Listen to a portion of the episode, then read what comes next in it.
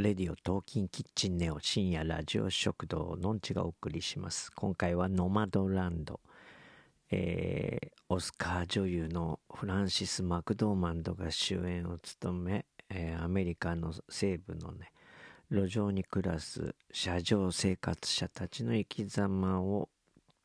えー、描いたロードムービーっていうんですかね。うん。いやこうなんというかすごく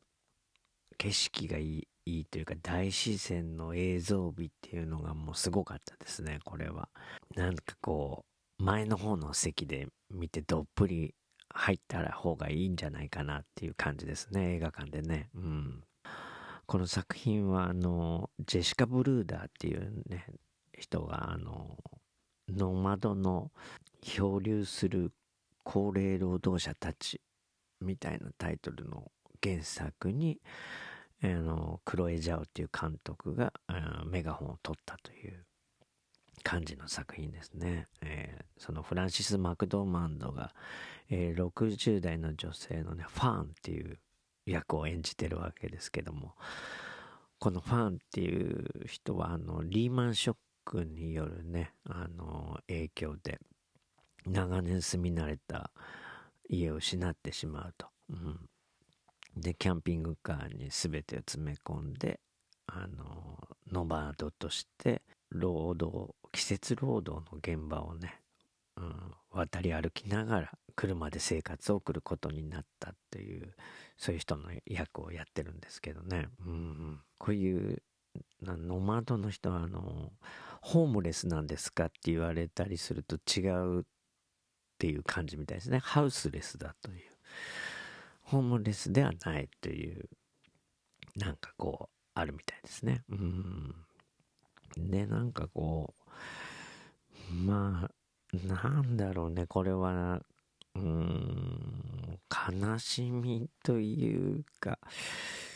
うんまあいろんな感情が湧くんですがまあよよかったなって思うところは、えー、とその人たちノマドの人たちは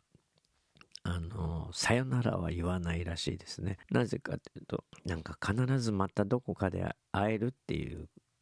あの気持ちがあるらしいですね。だからさよならっていうのは言わないらしいですね。大体まあまたどこかでみたいな風な挨拶をするみたいですね。うん。でまあいろんなシーンがまああるんですが一はそのフランシス・マクドーマンドがこう川に全裸でこう使ってるみたいなシーンがあるんですけどその辺はなんか印象的でしたねうんまあみんなそんな感じなんでしょうね。うん。あと結構思ったのがよくいろんな人の名前を覚えてんなって思いましたね。うん。なんか、あ、前どっかであったよねみたいなセリフが結構あるんですけども、まあよく覚えてんなっていう感じはしましたね。うん。で、なんかみんなこう、なんかその高齢者が多いみたいですね。うん、なんかみんながこう過去にいろいろね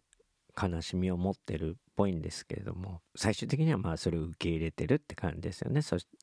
てまあさっきも言いな言いましたけどまあねいろいろさよならしてしまった人とかとも必ずまたどっかで会えるんだっていう気持ちがあるっていう感じでしたね。うんあとなんかこう指輪をしてるシーン、指輪をしてるんですけど、その指輪はなんで外さないんだみたいな会話の中に、指輪っていうのはサークルと、この円だと。うん。だからずっと繋がって終わりがないと。そういうネバーエンドっていう、こう、なんかこう、意味を表してるから、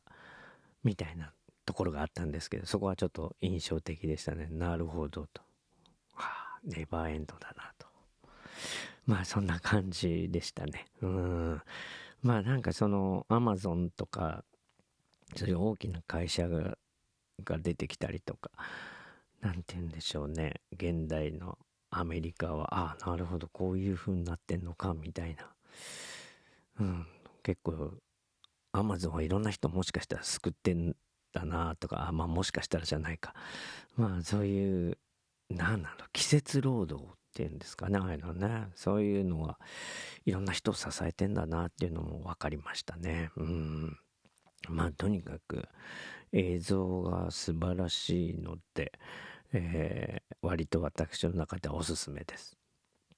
はい。それではまた。のんちでした。